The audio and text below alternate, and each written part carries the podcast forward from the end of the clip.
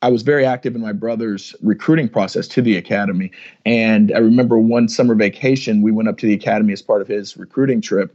And uh, I, I went, we went to the stadium and I ran out of the stadium, uh, out of the football tunnel. Mm-hmm. And this is imagine some little 135 pound sophomore or whatever in high school running out of that tunnel. And I told my dad, I said, one day I'm running out of this tunnel as right. a Falcon football player. Wow. And and did my prep school time.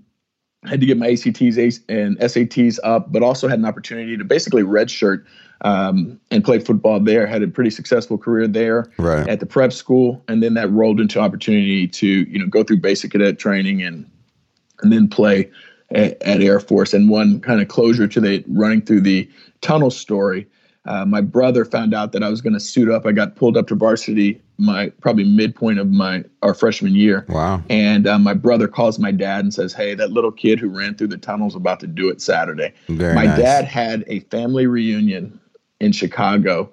He switched his flight and flew out and surprised me as I ran out of the tunnel uh, my freshman year in that first game and was right there cheering me on.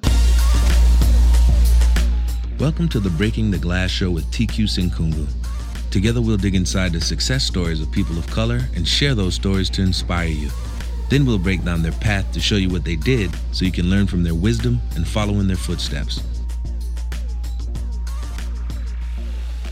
Hello, and welcome to episode 25. It's TQ, your host, and I'm here with a little update that I'm changing things up a little bit this time. Normally, I have my entire episode be a single interview. At the same time, I've gotten a lot of feedback from folks that say, Hey, TQ, we love the interviews, but I wonder if we can make them shorter. Could you break them up into parts? Uh, some folks say that it's a challenge to keep up with all the episodes because they like the full conversation and they learn a lot from the person, but they want to be able to break it up a little bit. See, I not only like for you to learn from whoever it is that I'm interviewing, I also want you to be able to get to know them in the ways that I do. Make it more personal. And at the same time, that can make the episodes really long. Now, for me, I listen to audiobooks all the time. They could be six, 10, 12, sometimes 40 hours long of the longest ones that I've read. So for me, 90 minutes or a couple of hours is nothing.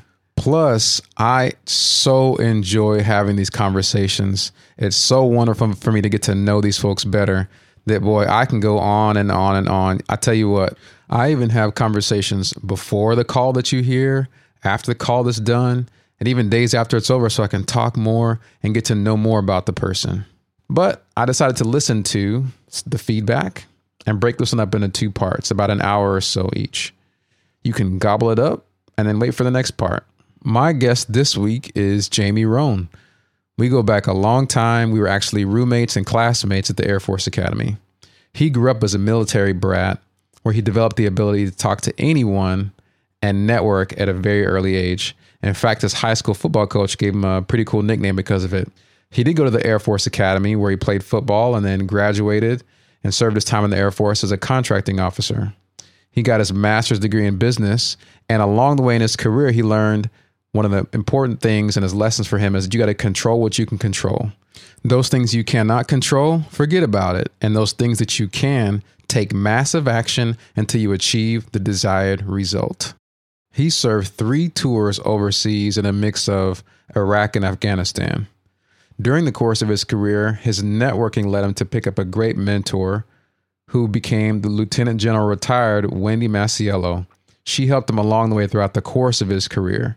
He finished up his career working with Congress in the Legislative Affairs Office for the Air Force. That's where he worked directly with Congress, helping them with how the Air Force could effectively spend its budget. And one of the opportunities he had while he was working there was handling the confirmation hearing for the Chief of Staff of the Air Force. That means he was the person who helped prepare the Chief of Staff, the highest ranking member of the Air Force, go in front of Congress, in front of the Senate, to be confirmed by them. Some big lessons he learned along the way included how to learn to trust and build good teams, how to develop the art of asking effective questions in a disarming but a confidence building manner. And after he retired from his service in the Air Force of 20 years, he actually started his own business. He used the experience he gained in the contracting business, working with the government, to now have his own business, helping other companies that want to do business with the military. You'll learn a lot of great lessons, meet a funny, hardworking guy. So please enjoy my interview with Jamie Rhone. My guest today is Jamie Rhone. Jamie, welcome to the Breaking the Glass show. Thanks, TQ. Happy to be here. I have just had so many good and uh, successful friends in my lifetime, and Jamie is another one that goes back a very long way, all the way back, as you might guess, to the Air Force Academy. And um, and I'm really looking forward to our conversation. Uh, Jamie, we normally start off with our lightning round background, so uh, we just do a little survey of life and times leading up to around your college years. So why don't you just give us a little flavor for how you were coming up? Yeah, well, again, TQ, thanks for having me, and uh, blessed and honored to be here. Um, so I'm from San Antonio, Texas, uh, raised as a military brat, and uh, although my wife will tell you that I was born in Kansas, uh, we moved around a handful of times and uh, ended up in San Antonio, Texas, uh, about my third grade year. And so my both of my parents were military. My dad's a retired chief. My mom's a retired lieutenant colonel gynecologist, nurse practitioner and so we called Randolph Air Force Base home. And like I said, I did that from about third grade uh, year and worked my way up at Randolph High School, home of the Rohawks. And we did everything from Pop Warner football on base all the way through our high school uh, athletics. And uh, it was a different type of environment because we weren't weren't out there in the normal city type thing. We were literally living on a military installation. So a lot of the things that uh, some of our friends, our mutual friends, uh, experienced just normal life growing up. I didn't have that because I was kind of sheltered on a military base. There wasn't too much trouble you could get into. Right. Uh, when all your family, you know, the, your parents all worked together, or they would see each other at the officers club or the NCO club. Uh, so it was a really good and familial environment. We would just hang out at each other's houses all the time. Were you saying that you um, you were on the base all the way from third grade through high school? I think we probably moved on base maybe my fourth grade year. We wow. spent a year uh, just on the economy, if you will, in San Antonio, and then moved on base, and that took us all the way probably to my sophomore junior year. Wow, that's kind of I'm I've never heard of like a, a military child being in one place for that long, what kind of things did you say that you like didn't experience, or that you what was different? I guess aside from the familial piece that you maybe didn't that some of your friends who were outside of the base experienced. Well, you know, you you look at at some of the things that go on the the and this may be a biased opinion but the level of discipline if you will that you saw at like the military schools was slightly different and it wasn't a my high school experience, uh, don't get me wrong, wasn't like the academy, but it was just on a military installation. But I think I can think back to one fight that I saw in my entire high school career. Right. And so, you know, we we had another very large uh, Judson High School right off campus, right off the military installation, and uh, that's a weekly, if not daily, occurrence sometimes, mm, uh, from what I've heard. And so, we didn't have the drug scene, we didn't have, you know, the gang scene, and a lot of the the conflicts and just whether it's cultural conflicts or or those kind of other situations we didn't have because it was just so sheltered and cultured. Our school was extremely small. You knew a lot of the same people and i think my graduating class was 62 people wow that is pretty intimate did your um, parents and your upbringing did it did, did you have more discipline personally than you think most people had, or did you have to like put square corners on your bed and shine your shoes and all that kind of stuff? I am the son of an Air Force chief, so absolutely. And uh, it's a, a, and you know, I'm not the cleanest brother on the face of the earth, um, but it part of that is my rebellion from. I, have literally had to square corners since I was a young man. Uh, we've had to, you know, pull tight sheets. We've had dad taking your window seals and he drags his finger across it to make sure that you know you literally clean the room wow. and um, so but I, I, will say this and my i Jim Rhone my father is my number one hero Right. on the face of the earth. So uh, I don't want to disparage anything him at all by by what I'm saying because all of that led into some of the things we'll talk about later on as far as where I am today. So, wh- what do you think if there was like a hallmark or a a kind of a vibe of what it was like growing up in a military environment like that? What kind of things do you think it shaped inside of you? Looking back on it now, living and growing up in that kind of environment, because it is opposed to uh, many of the the folks who've been on the show they've they've lived in tougher circumstances, lived in environments where they, like you said, have seen people who are friends who got killed or rough school environments or single parent homes. But you had two parents, both in the military, married for a long time. It's like me. I tell people, man, I grew up in the rough streets of the suburbs of Allen, Texas. You know, where every, where we lived in a nice home, and uh, you know, my par- my parents my parents are engineer and a computer programmer, and so I, I don't know understand that life and what it was like to have it difficult. What do you think um, kind of things that shaped in you to live in that environment where you did have some more sort of uh, stability as well as discipline? Yeah, no, I, I, I absolutely can can relate to your upbringing, and and, and I tell people I, I I'm unapologetic about that. And I'll get to your question. I I am a product of two parents from inner cities. Um, my mom is from inner city Chicago, dad's from inner city Philadelphia, and the military was their ticket out of the hood. Right. A a more wealthy black family actually sponsored and gave my mom a scholarship to go to nursing school. Oh wow. And that's the only way she got out. And they both joined the military at successful careers. And we are products and we are living and starting on their shoulders, standing on their shoulders. Uh, so I tell people I am I'm extremely unapologetic about uh, what my parents have accomplished. And I, I, as Warren Buffett would say, I simply won the gene pool lottery Right. by being born into their home. But the key takeaways to your question that I that I really relish is discipline and a respect for people. Mm. And uh, the discipline part, I think we've already talked about it. Yes, sir. No, ma'am. I still talk to uh, people, and maybe it's my parents, maybe it's just the Texas upbringing. Always, yes, sir. Yes, ma'am. And uh, the other part is respect.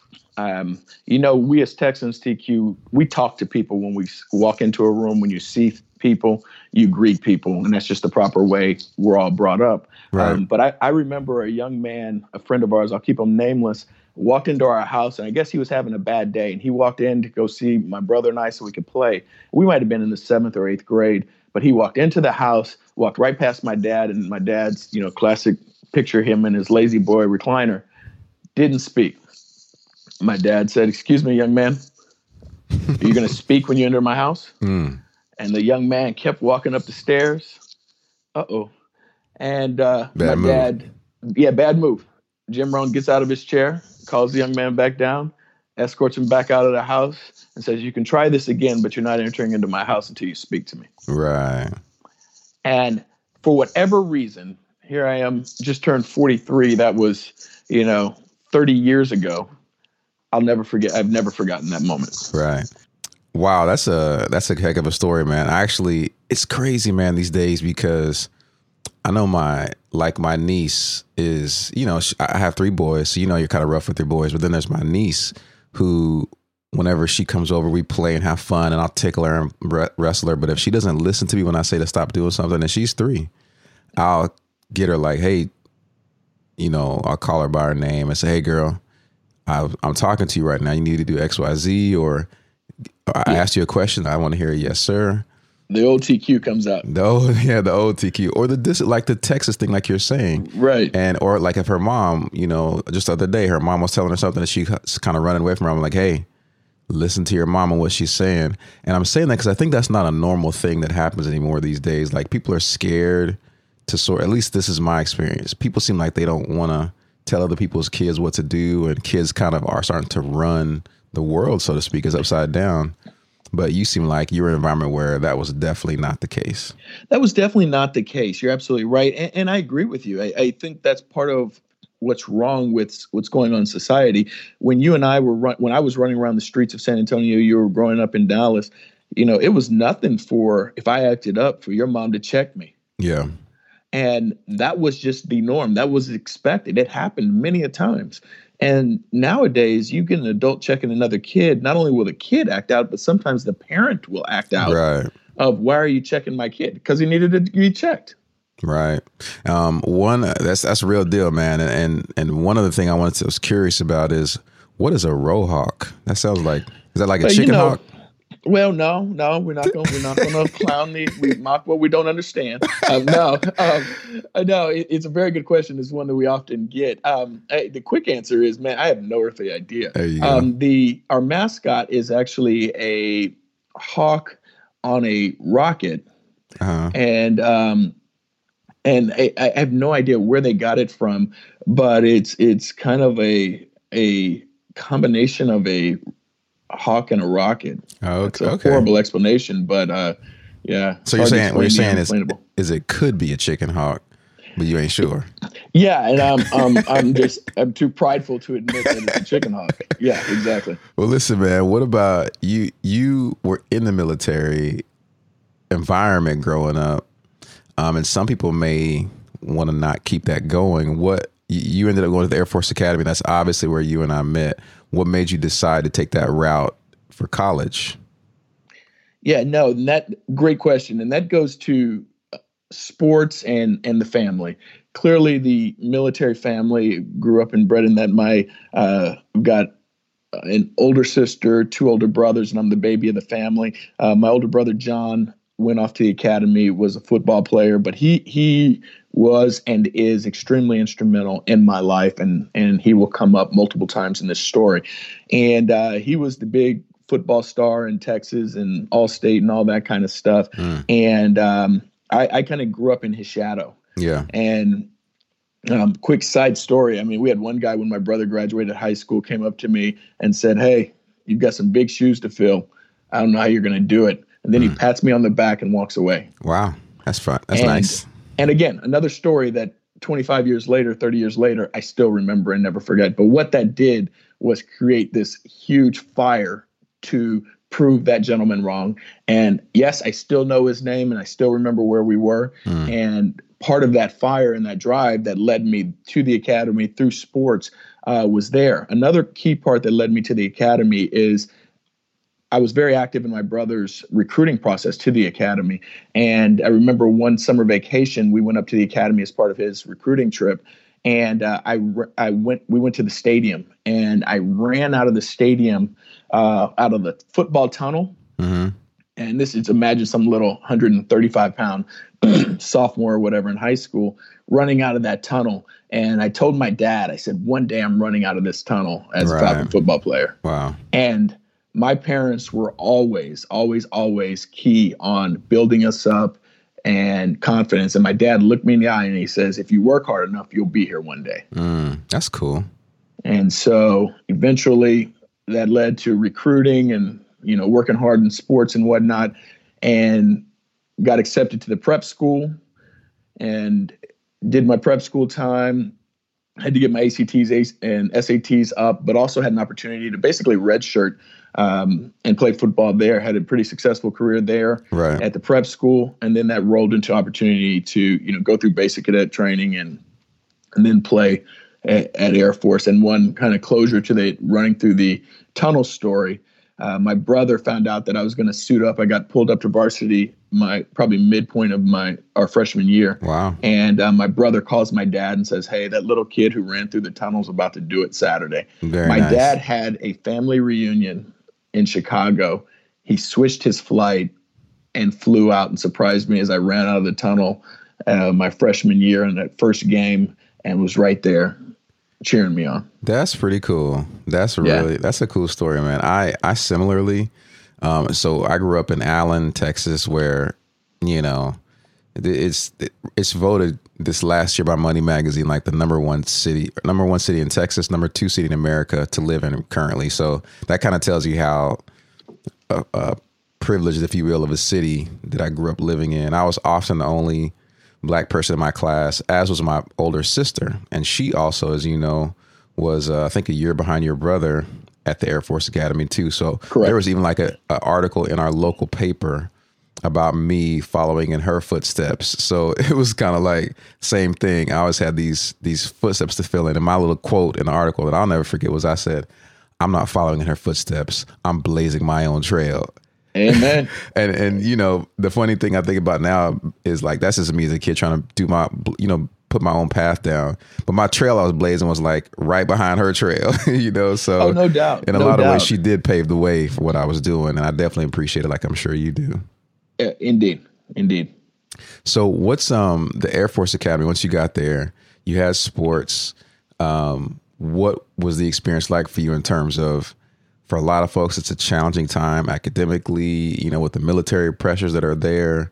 Um, what what was it like for you in terms of um, having your way that you got through it, following your brother's footsteps, and those types of things? Yeah, I, um, it was.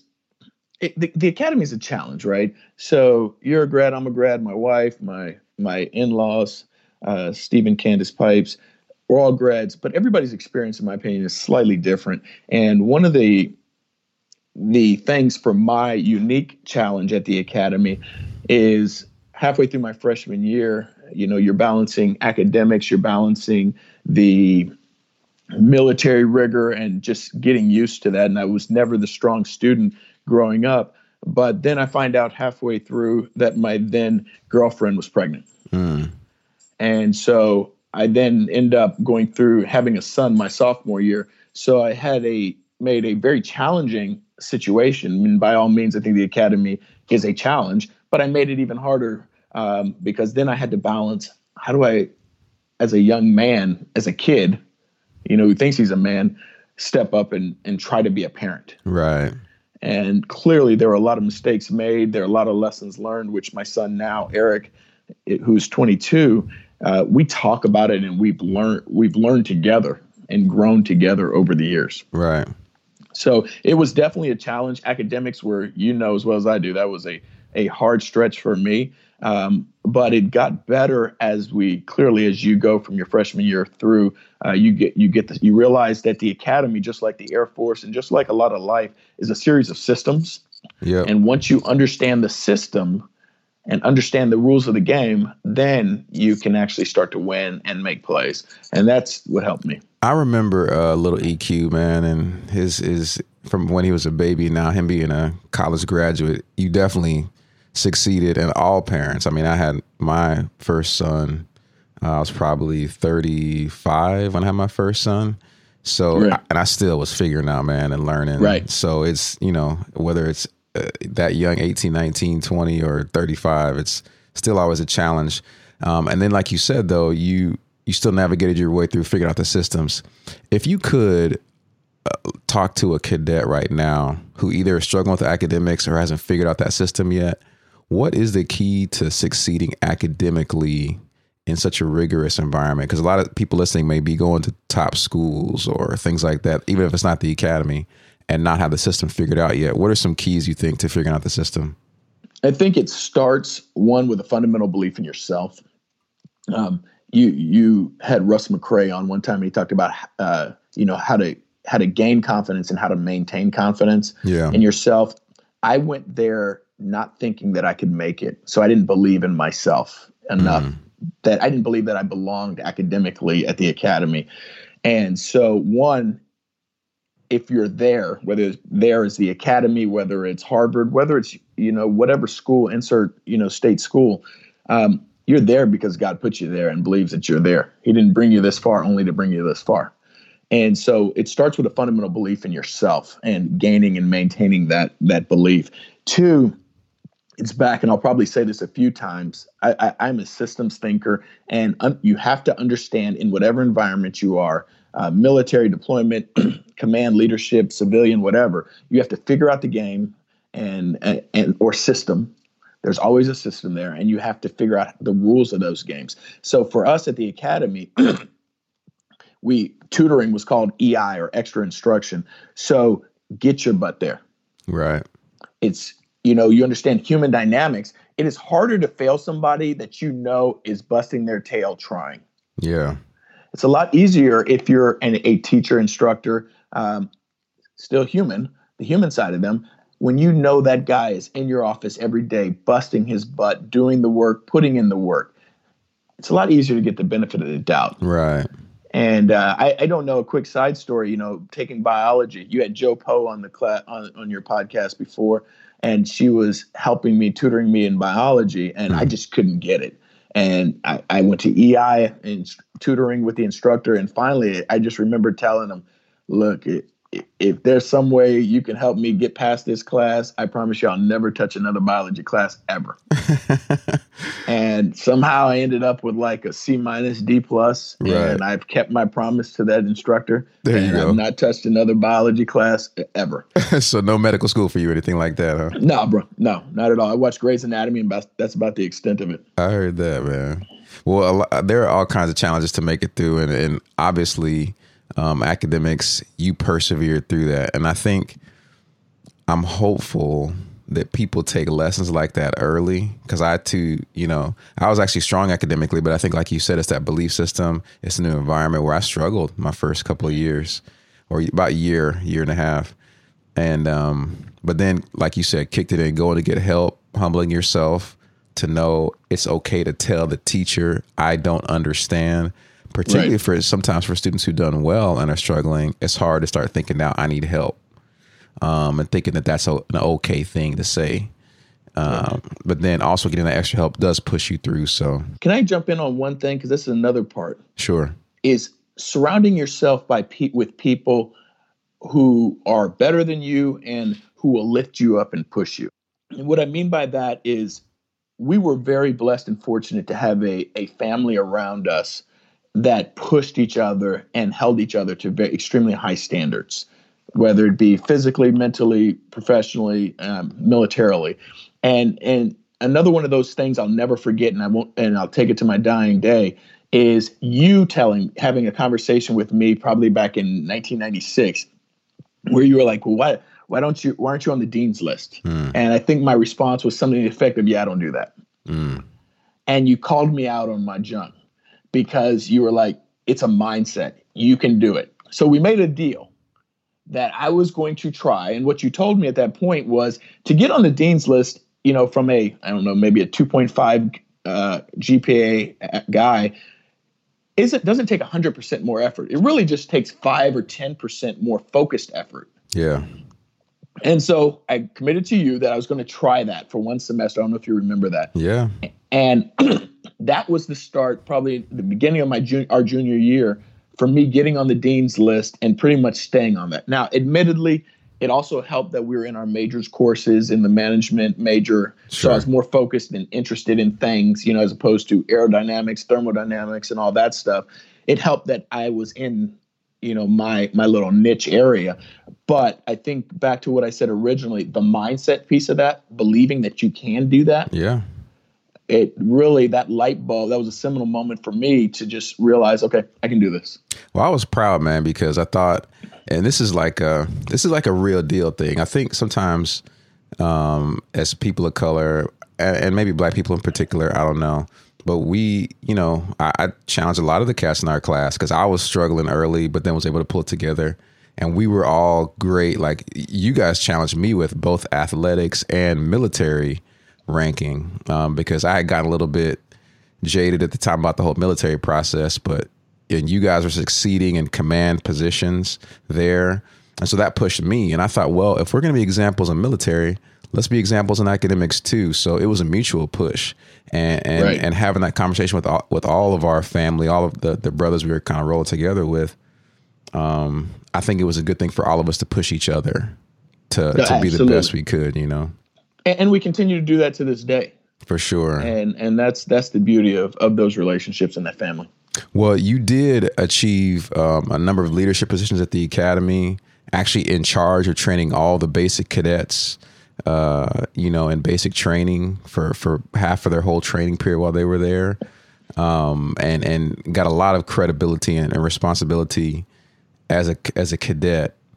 Um, and then and and I think at that point is when I noticed looking back now that you have a strong ability to in networking.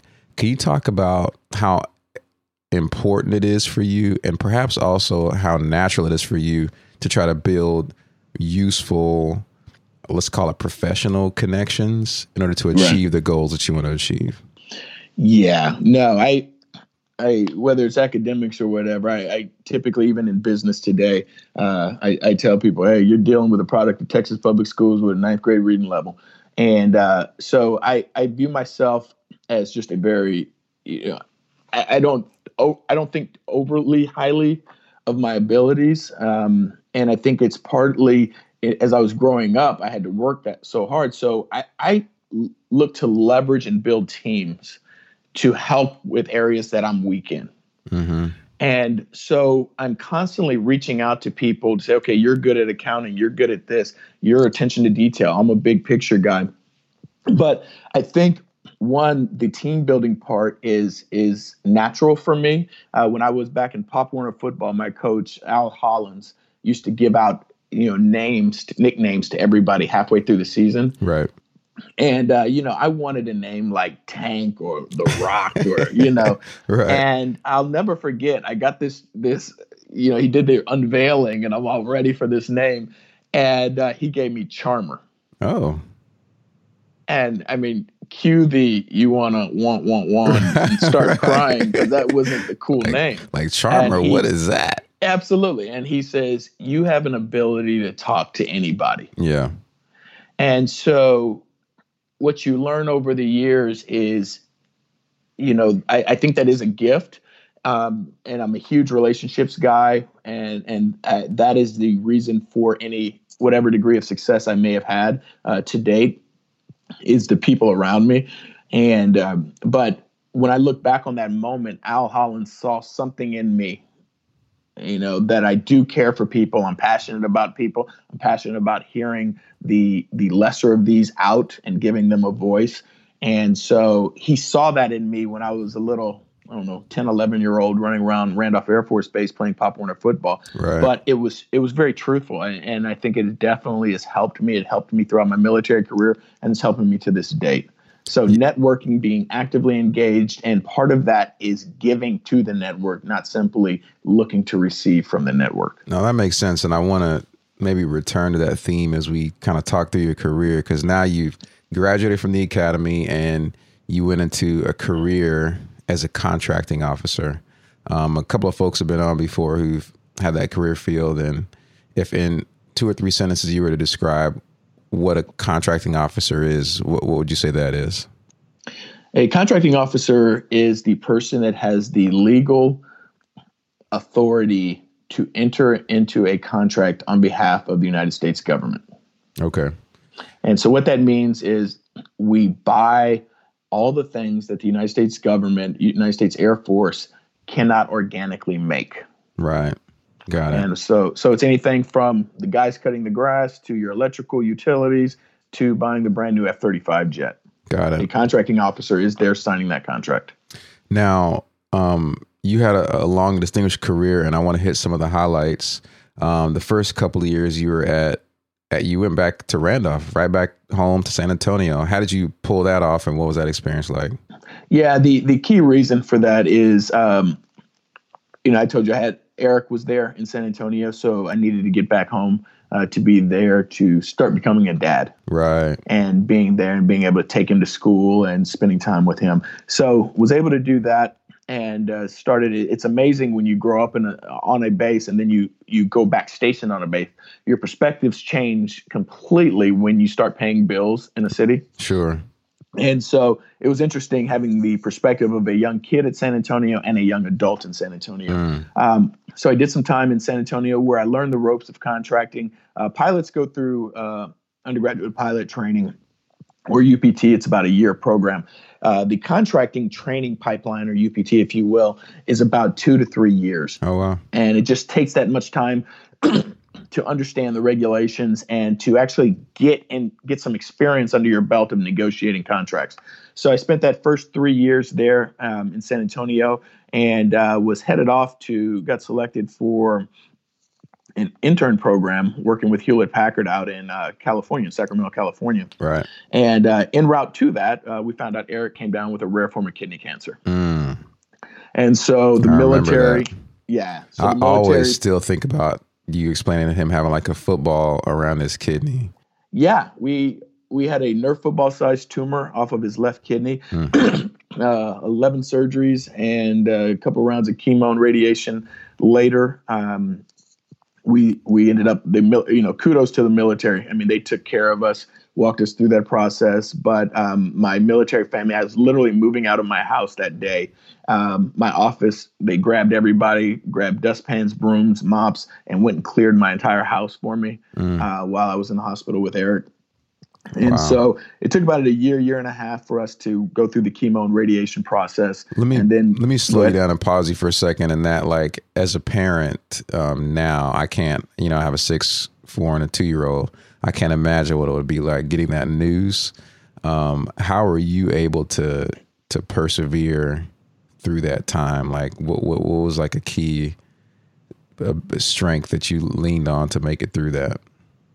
I would say faith faith and family. And when I say family, I'm not talking about just my blood family. It was great that my blood family uh, was there, right. um, but uh, faith in God and a lot of a lot of support and and friends. Uh, that's I mean that was a pivot. I mean that morning when I woke up, I had no idea what a Wilms tumor was. That mm-hmm. night when I went to bed, I sure as hell knew what one was. Yeah. And so it, it's amazing how your life can pivot. And this is why we don't take a single day for granted. It's amazing how your life can pivot in a nanosecond. Yeah. And and that's what it did that day. So it's I mean you're scared to death. You know, you you don't even know this was really I mean it was early internet, but I mean, literally, I had somebody printing out everything they could find on a Wilms tumor right. and brought me this huge stack of papers and a notebook, and I just started reading. And uh, we we were fortunate because since it's a kidney cancer, it's typically contained within a a, a membrane like a water balloon, and his didn't burst. Good. Um, so so relatively fortunate, but yeah, it's it's your faith and and it's your family, your network uh, that gets you through these things because it, it's too much for any any one person to do on their own.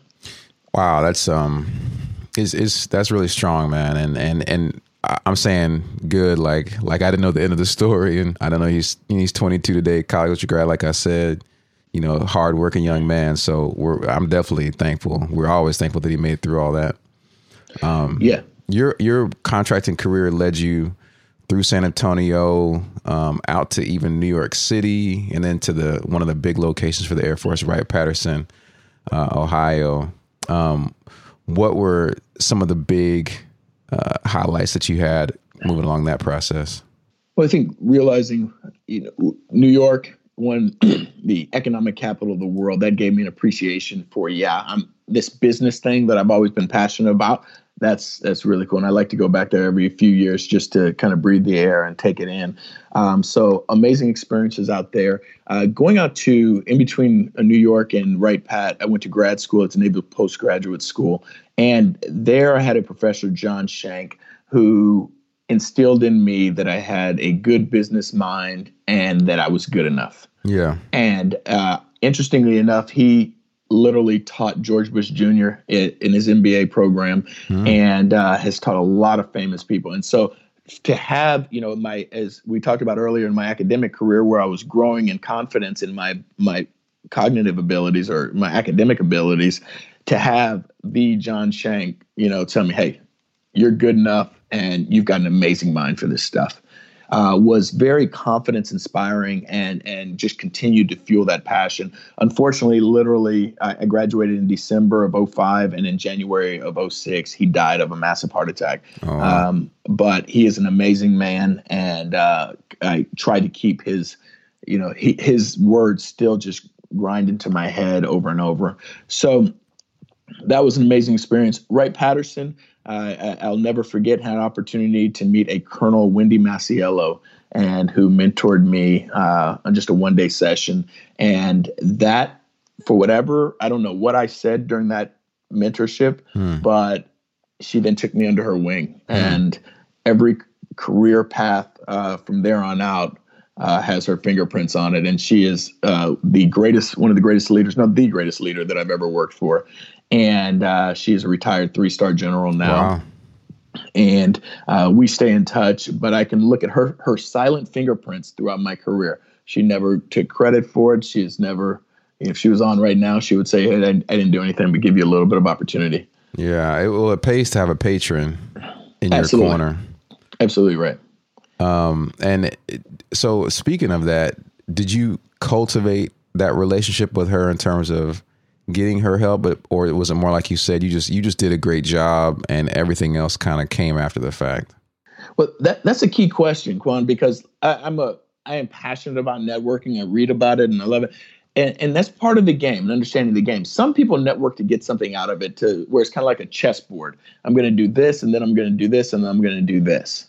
Um, the meeting I had with General Masiello, I didn't, I wasn't smart enough to foresee that she was going to be a three star general. Right. I was doing a mentorship meeting and it was probably a 30 minute meeting. And for whatever reason, things clicked. And then it started with one opportunity. And uh, I, I, wasn't one to plan out the next 20 years or next 15 years of my career. Um, but you get one opportunity and you do the best you can, make plays, outwork everybody in the building. And then that leads to another opportunity. And then again, back to the systems, you make plays, outwork everybody, do what's right, do your best. And then that leads to the next opportunity. And pretty soon, uh, you get this track record of success. And and you just start meeting more mentors and more mentors who take care of you and um, and help just exposing you to more and more opportunity. It seems like to you know one thing I heard in there that people might slide by is you be the best in the building. Right. A lot of times, folks, I hear or see them talk about how they're getting taken advantage of.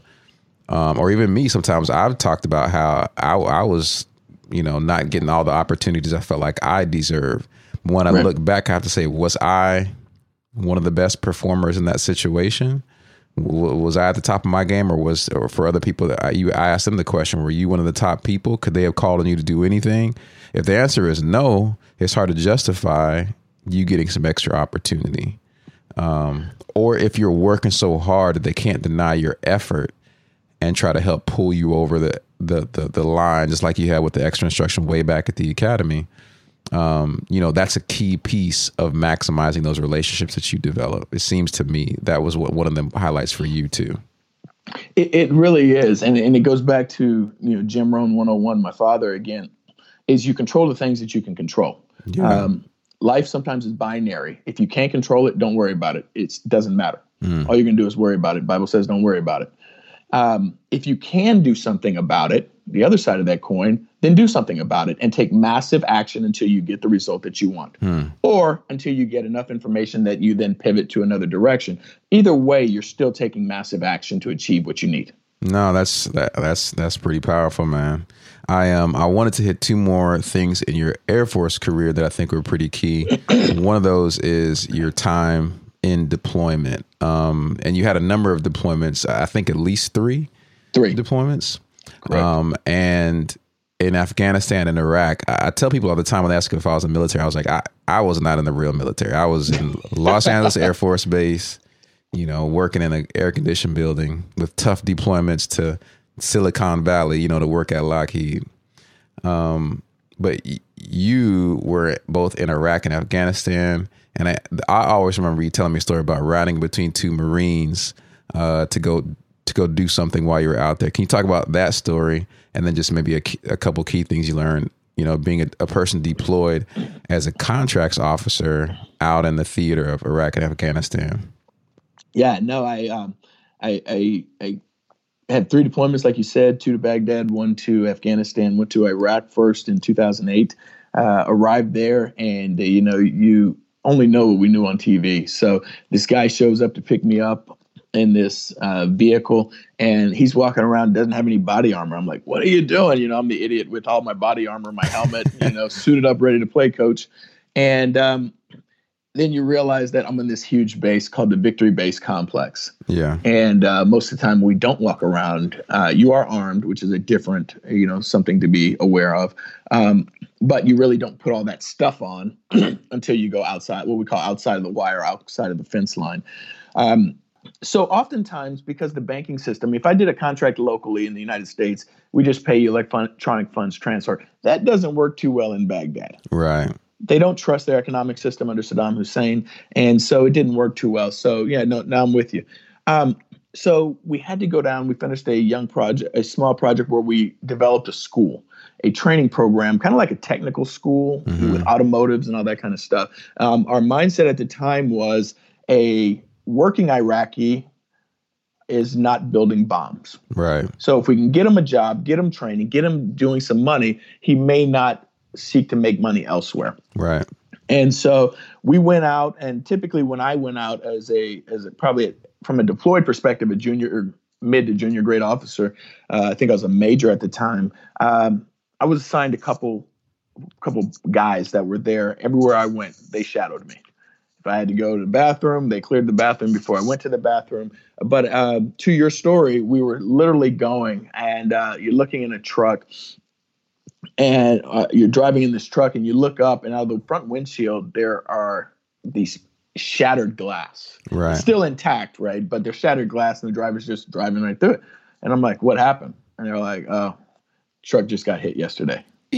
like, you know, that's when in your head you're like, uh, define the word hit, you know? right. Um, yeah, we just took a few shots, but we're okay. We were close to a to an IED that went off, didn't take a direct hit, kind of got a little head bang, but that's it. Oh my And gosh. they just keep going. And and what that tells you is is the appreciation for these young soldiers, airmen, marine, who are out there leading these convoys every day, even to this day. That that's what they go through, and then they just talk about it. Yeah, we took a little blast yesterday. Yeah, yeah, and and on top of that, for you to go buy stuff for say this program, you're not doing electronic funds transfer. You're carrying around literal briefcase you, full you of are. full of cash.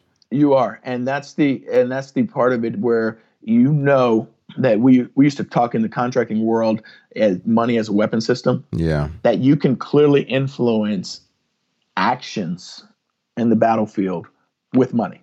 Yeah. Now it needs to be controlled. It needs to be handled in a ethical, moral way but you can absolutely in those in Iraq and Afghanistan conflicts influence strategically influence the mindset of folks by changing the economics and changing by providing opportunities. Did you feel like like uh like he was a big time dude with all this cash he was rolling around with when he was like that? like he was a big you, baller? You, you, get that first that feeling the first time you look at it because I mean make no mistake, it's when you see 100 200,000 dollars, you know, in stacks, it, it's you know, you, you take it back. You take it back. I, I didn't grow up that good, um, so you see that, and you it's still it is a big deal. Um, you you tend to as you cross that line of going outside the wire, you're all right. kitted up, you're armed up. Uh, you're t- you're not thinking about that anymore. Right. You're thinking you about know, accomplishing have, the mission. Exactly. You're focused on the mission, and you know at that point, I'm not personally carrying the money. My guy's carrying the money. Right. And so it's you, you, so you're still you're constantly thinking and i think that's the leader's job is to be thinking two or three steps ahead what's going on? What are we going to do when we get there? What's the objective? You know how do i control? Anytime you open and i i mean it's not, i was going to say in iraq or afghanistan if you open up in downtown san antonio 200 backpack with $200000 you're going to attract a crowd right? right? and so how do i control that situation? And uh, so you're constantly in think mode um, and, and, not really like, oh my gosh, I've got all this money. Well, you you had a, definitely a long, distinguished career in the Air Force, and um, had a number of awesome contracting opportunities, and then you finished up your career working in D.C. as a legislative liaison. Uh, which is basically working for the Secretary of the Air Force and working and interacting with the Senate. Can you talk about in detail, a little bit of detail, what was that experience like uh, relative to the rest of your career, and, and, and what are some kind of cool things you did in that experience? Yeah, I think as I mentioned before, all, all roads of my career success uh, lead back to one uh, Lieutenant General Wendy Masiello, and uh, so I was coming out of Baghdad on my last deployment in 2014, I believe, and uh, she was like, "Hey, what are we going to do with you?" And uh, ma'am, I, I will continue to go wherever you tell me to go. And she's like, what do you think about this thing called Ledge Affairs? And at the time, and even to this date, Air Force has had one contracting officer position in an organization called Air Force Legislative Affairs Division. Yep.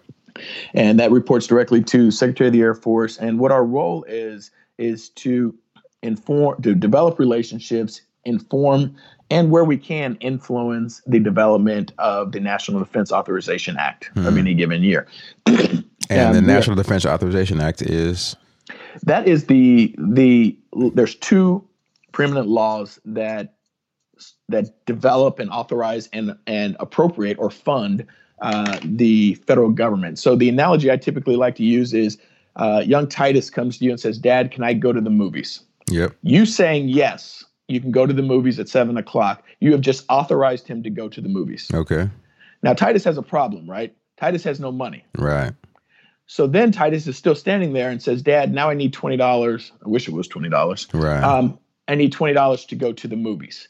At the time you hand him the money, you have now appropriated him or funded him to go to the movies. So, in order for our military to operate the way we're used to it operating, you have to have an authorization or a mission.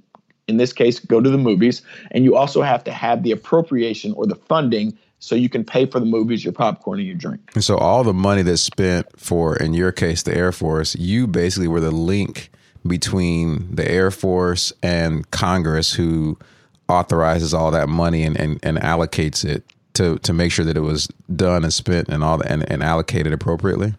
Yes, the legislative the the legislative affairs division. So we handled the authorization part. Yes, Titus, you can go to the movies. Where another organization, uh, SAFMB, FMB, handled the appropriation side. Wow. So by law, we have to keep those two separate. Sure.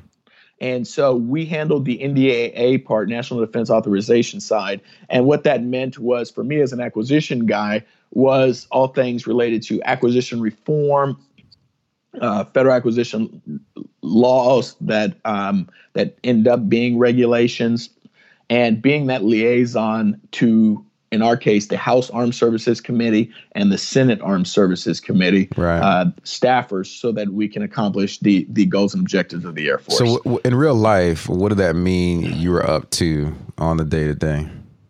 day to day, you realize that And, and there's uh, some pretty cool parts of it too. So you Yeah, can talk yeah, about no doubt. those. No doubt. You, you the best advice I ever got going into Ledge Affairs was getting on Twitter. I originally said, "Yeah, I don't do social media," and they're like, "Get there." And so you realize that that, like they said in the movie Wall Street, the most important commodity I know of is information. hmm Um, it is amazing how something would break on the news, and within hours we'd get the Hill, the Hill as we call it, Capitol Hill, staffers calling us for information. Mm. um, you realize again back to what I've said before. You got to understand the game. And uh, Major General now Lieutenant General Guns Bergeson, another great Air Force leader who's running the Air Forces in Korea right now, said became a student of this game. Yeah. And so So what what kind of stories would be breaking that you, get calls about? um, anything from an airplane went down. Yeah. Um, you look a couple years ago, we had in one in one uh, matter of like a week or if not a month, we had a Blue Angel crash. We had an and killed a Blue Angel pilot. We had a Thunderbird crash on final approach, leaving the academy graduation, and we then had a series of just plane crashes, and that was linking back to um, the readiness of our pilots and and the the The shelf tempo. life of our the ops tempo and the shelf life of our aircraft. Oh. You know, we've been coming out of sequestration where the defense budgets were severely uh, decreased um, by that deal with the devil that was made by Congress, or really Congress administrations. And so the the budgets were severely cut 2012 2013 timeframe, and then there had there were some lagging effects on the force. When you cut flight hours, you cut money to replace equipment. We're using older equipment and and whatnot. You a few years later start to see the impacts of those decisions. And so Congress was trying to get to the root cause of why are all these planes crashing. Um, for a contracting guy, you know, why does it take so long to award a contract? You know, why are the the the lobbyist and industry side telling us that on average it takes you 18 months to award a contract? And do you understand how much money Air Force that these companies are investing in bid and proposal costs and proposal development costs and all that kind of stuff? Um, you realize how expensive it is to do business with the government, Yeah. and you understand how many companies are deciding not to do business with the government and thus impacting our technological advantage. Right. Yeah. No, that's and then they want to know how that's gonna spin forward, I'm sure. Oh, spin forward and clearly you got to understand the game. I mean, yes, they're doing it um, because they care about their country and their passion, and I believe that uh, with the vast majority of the HASC and SASC uh, members and their staffs. Uh, but they're also doing it because they want to get jobs in their districts. Right. Yeah, and get reelected. I'm sure. And get reelected. I mean, yeah. they, they say, you know, the number one rule in politics is to get elected. The number two rule in politics is to get reelected. There you go. Well, you so you had like this high pressure, high profile position that you dealt with along the way, and that's sort of where your your career came to a close on on sort of a high note, working in this in this high power position. I know you had the chance to work like with the Senator John McCain, and excuse me, you also were doing things like preparing the deputy chief of staff for the Air Force for his Senate confirmation, and um, talk about some of those high profile things that you got the chance to be involved in. Yeah, I mean, to be a fly on the wall um, with meetings with HASC Chairman Thornberry and SASC and HASC Chairman, again is the House HASC, Armed Service Committee. Correct. House Armed Services Committee, SASC being the Senate Armed Services Committee with John McCain being the chairman. Um, to just sit there, be a fly on the wall in meetings and listen to those guys and and just to see and, and make no mistake, I'm not the one leading meetings with those guys. Sure. I'm just I'm just there. but you're but, in the uh, seat. You're next to the seats of real power that we just see on just on TV. Most of us. Right, right, and and uh, to that note, I mean the I think the culminating uh, event was uh, boss came and said, "Hey, Rhino, I go by Rhino. Um, need you to run this um, Senate confirmation for General Goldfein, who's the current Chief of Staff of the Air Force." Wow. And so, and um, run this Senate confirmation means. Uh, get him confirmed by the Senate. That's crazy. That's crazy that that's your that was your job at the time. That's yeah. awesome. And the thing is, when you go back, and there's no book that tells you how to do that. Right. And so we went to the Army, who General Milley had just been confirmed. We went to the uh, Joint Staff, figure out how he, how they did it. And um, again, back to the systems of system. There is a system and a way of doing this. Yeah. So we found out with the Army, General Milley, as you know, kind of a personality like I do, where he's very outgoing and personable. So he met with every single member of the of the SASC, mm. the of the Senate Armed Services Committee, 26 members, and he literally made a relationship. And so mm. we mapped out that model off after his. We got General Goldfein. We loaded up his iPad with every single confirmation hearing we could think of so he could just do nothing but read it over and over and over again. Wow. and we had more meetings than than the law allows. Some of them were really good, some of them we failed at, we regrouped and we bounced back. And so you literally on game day, you know, met with him and walked him through his little uh, information sheet that we had mapped out for him. We had made him a, a like a Denny's placemat or an IHOP placemat of information and you're walking, boss, when they tell you, ask you this question, you're going to look here. Here's the answer here. And um, we had prepped him, we think, the best possible. Now, sometimes God looks after babies and fools, and in this case, He looked after us for whatever reason. Um, the HASC or SASC Republicans had just shut down one of John McCain's bills, so they mm. turned on him that the day prior. So John McCain was really upset with his his Republican colleagues. Right. And instead of taking his venom, which we he's become famous for spewing, at us, read as General Goldfein, he was really targeting his own Republican colleagues that day. and uh, that is what is one of my old bosses used to call the fifth law of thermodynamics. When the heat's on the other guy, it ain't on you. Right. um, it it helped that. I mean, now we were prepared even if he would have. You know, right. we, had, we, had, mock interviews and all that stuff. Uh, but sometimes the ball bounces in the right in the right direction for you. So it made the, that confirmation a lot easier. Oh, absolutely. What can you tell me? What is I, I want to go into a couple of lessons learned here. Like, what is something you learned out of that kind of experience? I mean, like, I don't know if people can appreciate to give some context. Um, when you, like you see on TV a lot of the department secretaries, like the Secretary of State or the Secretary of Housing and Urban Development or Secretary of, of Education, they have to go before the Senate to get confirmed to to be able to get their job. They can't just go ahead and take it.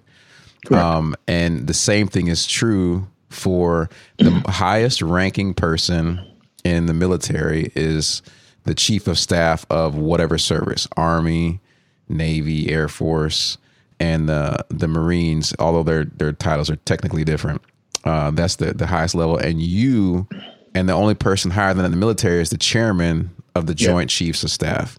And right. you were preparing one of those next second level four guys to get because they too don't just get their job; they get sort of nominated, and then they have to be confirmed by the Senate to take over that job to then be in charge of the entire Air Force. And you were preparing one of those four star generals for that job. Um, and tell me if I said that any of that wrong technically. And my my question for you is, what is a what do you learn from being at that? I mean, that's talk about the seat of power, real power. What do you learn from being involved in that kind of environment? I, I think, kind of like I mentioned earlier, with academy experiences, everybody's experience is slightly different. Um, working for uh, for General Goldfein and supporting General Goldfein, you you learn his style. He is a very demanding leader, but he is fair. He is straight up with you, and he is fun to work for. And so you you support the guy, and you you believe in him so much uh, because of the type of leader he is that you would do anything. And late nights were the norm, and it is what it is. Um, but it footstomps the the necessity of having a team. Yeah. You know, I'm a at, at that point in your career, lieutenant colonel level. Yeah, no lo- nobody cares if I'm a contracting officer. There, you're a guy that can get things done. Right. Your your specific function no longer really matters. Mm. Um, so being able to develop a relationship with him where you can just take a look from him and know that yeah we're missing the mark or i need to pivot this meeting to a different discussion or i need to follow up and do something different right you develop that relationship of trust mutual trust for one another that he knew rhino has his back and rhino's going to do whatever it takes to get it done and so you have that. Then you realize that there is no way I can do all of this on my own. So there are questions that are intel related. So I have to call the A2. There are questions that are ops related. I have to call the A3. And these are just different organizations within the Air Force. But how do I take information from a four star general, soon to be the 21st Chief of Staff of the Air Force, and then I don't have time to staff it amongst all the people call a a fel- another three star or two star and say, "Sir, Rhino here just got out of the boss's office. This is what I need, and I need it in five minutes." Mm. And so it's not my authority that they're doing it. I mean, They know that I'm supporting the boss, but literally, sir, heads up, this is coming in five minutes. You know, right. you know, and so you develop relationships amongst the staff that they can do what we need to do because they trust that I'm not doing it for Jamie Rhone. Right. Nobody cares about him. We're doing it for the overall mission and getting General Goldfein confirmed as the 21st Chief of Staff of the Air Force. Do you do you think there was one characteristic he had that made him an amazing leader that other people could try to you know model themselves after? The art of asking questions. Okay number one, and I've got to do a second one. he does if a there was um, the other rhino, your cousin, was in a meeting. Um, was in a meeting, and a three-star general was trying to answer a question to General Goldfein about UAVs and predators and drones, and the three-star general was stumbling, and your cousin Rhino, the other Rhino, stood up and said, "Sir, if I may." Hmm. Now, a lot of general officers would say, No, I'm listening to the general. Hmm. General Goldfein's viewpoint is I'm listening to the smartest guy in the room who can answer the question.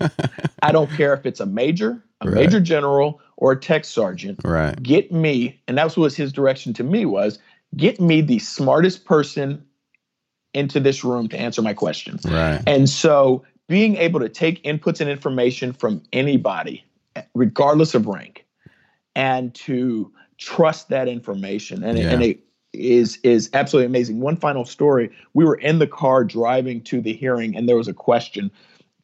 That he asked me i make a phone call back to the staff and a young captain uh, john geyer gives me the answer.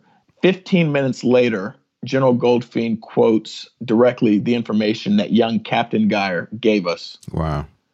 Wasn't a two-star general wasn't a three-star boss it was this young captain who provided information via cell phone on the car ride over, and General Goldfein was able to weave that into his opening remarks at the confirmation hearing. That's crazy. Uh, you you you mentioned it, but didn't elaborate on it. When you say the art of asking questions, what is what do you mean by that? Um, as a leader, especially like at a four star level or or whatever level of success, we tend and, to. And think, let me break into Okay. like this is a CEO of any company. If you're running a startup uh, Oh, company, if you're a, a, you know in a director or VP position at a major corporation, if you're a leader in your you know student body government, I think all of what you're saying when you say leader, you mean all of those kind of things. Am I Oh, right? absolutely, absolutely. To to an extent, I mean, there there are clearly deviations. There's profit and loss on the industry side and whatnot, um, but leadership is leadership in a lot of key parallels. Yeah. And so the ability to to subordinate your own. I mean, you're you're a leader for a reason. So yes, you're competent. Yes, you know you're smart, right? But you have to be smart enough to realize where somebody else may be smarter than you Yeah. somebody may have a, a functional expertise greater than you and regardless of how smart you think you are you can't know everything Hmm. and so he has a an amazing ability to one disarm people because oh my gosh i'm talking to the chief to the future chief of staff or current chief of staff of the air force he has a way of just disarming people Yeah. and just making you relax. And two, he will just ask a series of questions, and none of them are really stump the dummy type questions. yeah. Like he's not trying But- to trick you. No, and he's you know, hey, I need you to help me TQ understand blah blah blah blah blah. And how did we approach this decision or this conclusion? So he's asking key questions, and the other part is even when we disappointed him and let him down, he never once in a group setting or even one on one blew up at me. Mm. You know, his his executive officer, uh, General Franks, came back and he would call me and be like, "Hey, Rhino, we missed the mark on that one. Mm. Why don't you come down and we'll, we'll walk through it together?" Yeah. But but I'll tell you, and part of that is you got to realize where these leaders come from. General Goldfein was shot down from his F-16 Wow. and was rescued. You know, and so um, that he's been through some stuff Right. you know and so when when things get stressful when it gets pentagon stressful i'm sure he's looking at it like uh, this isn't too bad Right. Like I've been shot down before. Yeah i've been through a little bit worse i've had a few worse days than this And so he And- knows he can ask the type of questions and then probably listen really well to get the insight he needs to solve whatever problem he's trying to deal with. exactly right Yeah, no, that's I, I agree. I, I remember I read I think in high school a book called The Question Behind the Question. That's i all read that about too exactly right great book. It's all about trying to figure out to listen really well to what someone is saying, so you can ask the right questions to get to the answer you want. And a lot of times, what stops people is having too much. I think I know everything oh to be able to even hear the question or hear the hear them. before the fall right Yeah. and you, we've all been there right where you're somebody's talking to you and before you even get the question out they're like i know what you're going to say Yeah, Well, if you are, then at least give me the courtesy and respect to let me say it. And, and chances are you don't know what I'm going to say. right. And so, yeah, a subtle, his subtle way of listening, and and I think for me as a leader, I learned from him that my question mark to um, explanation point ratio. Hmm. You know, I, I need to be ending sentences with more question marks than explanation points. And exclamation points, the question marks we get, what would an exclamation point Uh, signify? direction. TQ, Yeah. go do this. This is what you're going to do. yeah. So I think if you cultivate like, a key leader, again, inside or outside, and I'm leading on, I've done both. Um, part of your job is to develop other leaders. Yeah. That is hands down in the guidebook or definition of being a leader. And so the way you do that is not just by telling and directing people what to do, it's cultivating them and asking them questions. How do they think? How do you think? How would you approach this situation? Right. And by doing that, you're exercising their muscles, their leadership muscles, and and showing them, demonstrating to them how you would approach the problem. Now, it is far easier for me to sit back and just tell them to do it Mhm. because I said so. Right. Number one, you're going to increase your stress and your your blood pressure because you're going to be making every decision in your organization, which is never effective. Right. Number two, you're not going to be developing leaders. yeah. And that is a leader's primary job. Other people do the mission. Your primary mission is obviously set the tone, set the standards, set the, the mission of where we're going, but then develop and cultivate leaders, mentor, coach, and lead. every single day. That's what you do. Very nice. You have had a really successful career here, and then you retired uh, out of the Air Force. I know one of the things that, um, and I want you to mix two things in here. One of the things you have done, even throughout your military career, is invest in real estate to the point that, and, you know, tell me if you, you don't mean putting all your business in the street, but I'll say roughly between having what the military gives you is an income that you get for the rest of your life and health care because you retire from the military. That plus, if you invest in real estate, everybody knows that you know it's a possibility for you to get passive income, meaning you've bought a property and now your renters are paying you to live in your home. Um, people, particularly communities of color, are nervous about the military, particularly in the post 9 11 world, that it's not for people of color. Um, but you've had a great career. Your parents had a great career, and it's given you a lot of opportunities. And uh, what we're going to talk about next in terms of uh, post military career um, to do a lot of things. But can you talk about how having that retirement career plus investing in real estate has given you uh, all these learnings? You got paid along the way, awesome experiences, and now you have income for the rest of your life. Yeah, no, um, excuse me. It, it, it's true. It's a clearly I retired 20 years and six days um, it, from the Air Force in the rank of lieutenant colonel. So that that affords me uh, income for the rest of my life. And um, and to be clear, po- so in case anybody's going to write you asking for a loan, it's not you know forget the world type of money, but it's enough money where you don't you you would you don't have to have pressure of working on your life. Co- correct, and that leads to the next phase, right? Um, another part of that is yes, I've invested in real estate since 2005, um, and uh, you know you buy and sell across the, over the time. I'm typically a long term investor, and uh, I, that is where I, I love playing Monopoly, and that that is where my passion from an investment perspective comes. I'm not a huge stock market guy, but I am very passionate about real estate. The other thing I'm extremely passionate about is being debt free. Mm. And so part of this, which leads to the next chapter, is I've been debt free since 2005. Very nice. And and for the listeners, that that I cannot over overstate how important that is. Yeah. Um, so as I, you know, as I made the decision to retire and figure out what I want to do next, those decisions that I made for real estate investing, to stay in the Air Force, to be debt free, provided me different options, a different set of options to go on to that next chapter. And what's that next chapter? So I decided that I didn't want to go take a job and never work for anybody again. Yeah. I'd done the Pentagon work and, you know, little stream of ants going in in the morning, out in the evening.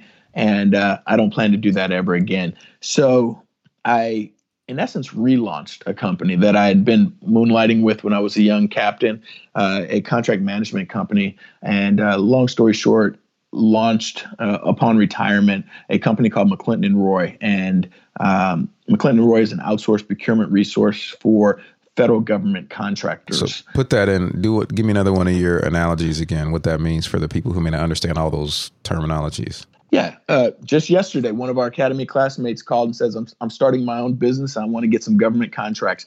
Can you help walk me through the process to uh, sec- to understand and secure a government contract?" Yeah, and so we help companies navigate the federal government acquisition regulations. Why would somebody like what kind of person wants to get a government contract?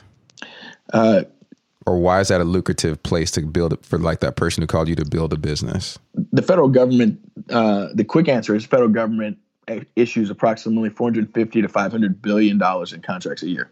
Oh, so like go where the cheese is type of thing. Go where the cheese is. There, there are some downsides in dealing with the federal government. They pay longer. Um, you got a lot of compliance regulate or regulations to comply with and whatnot. But it is a piece of that 450 billion to 500 billion dollars a year. Um, it's steady income. You're not going to get rich, excessively rich off of the government, but you are going to pay your bills, pay your employees' salaries, and their benefits and whatnot. Well, Lockheed is pretty wealthy working with the government and. Oh, and Lockheed, Boeing, Northrop, and, absolutely. Oh, it is clearly a big business, and it is clearly um, a lot of opportunity. And from a small business perspective, uh, the Small Business Act and Small Business Administration requires uh, X percent, approximately 20 to 25 percent of all contracts be awarded to small businesses. Yeah, and never mind, so, like for this is for people of color show. What about the aspect of the federal government is also required to do contracts with minorities. Absolutely. You've got minority designations, you've got veteran owned, you've got women owned um, uh, 8A programs for minorities. Absolutely right. And so there are opportunities. It, it's another set of opportunities uh, in dealing with the government and subcontracting with the government. But when you look at the fact of depending upon who you talk to, anywhere from 80 to 95% of all businesses in the US are small Yep. Um, when I looked at creating McClinton and Roy, I figured the pool of people needing help working with uh, the federal government and understanding it, and, and I'd gotten confident that it was going to work because of my contracting experience, in which companies would come in and have no idea what they were doing. Yeah.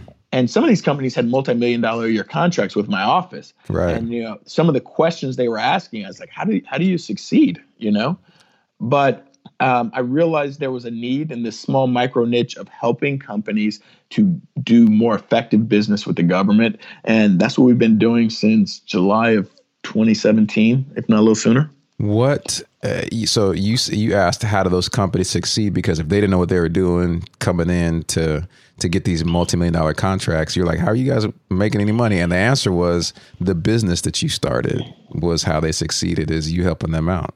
Is that was that be right? I, I think so. I, I mean, I, clearly the answer is bigger than me. Sure. Um, but or you're an answer to that question. Yeah, we are a, an answer to that question. I mean, and since since our launch, uh, we have helped companies. Oh Lord, I think we're up to.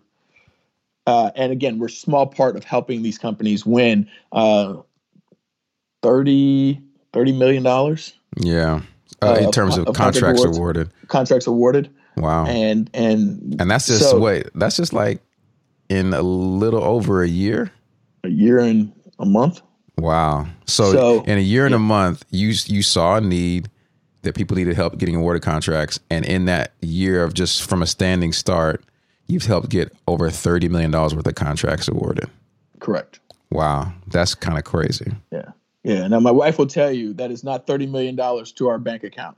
Um, but uh, but yeah, to be a small again fly on the wall of you know it's it's been I've been blessed to be a fly on the wall, but to be on some of the good walls, you know, yeah, and um, be a small part of of these teams that are that are doing this. Hey, this is TQ letting you know that this is where we're going to stop for now. I hope you enjoyed the first part of the interview as much as I enjoyed being a part of it. Next time, we're going to hear much more about his procurement consulting business, how he's parlaying that business into ownership into other businesses insights on the power of networking and the skills that it takes to be really good at it.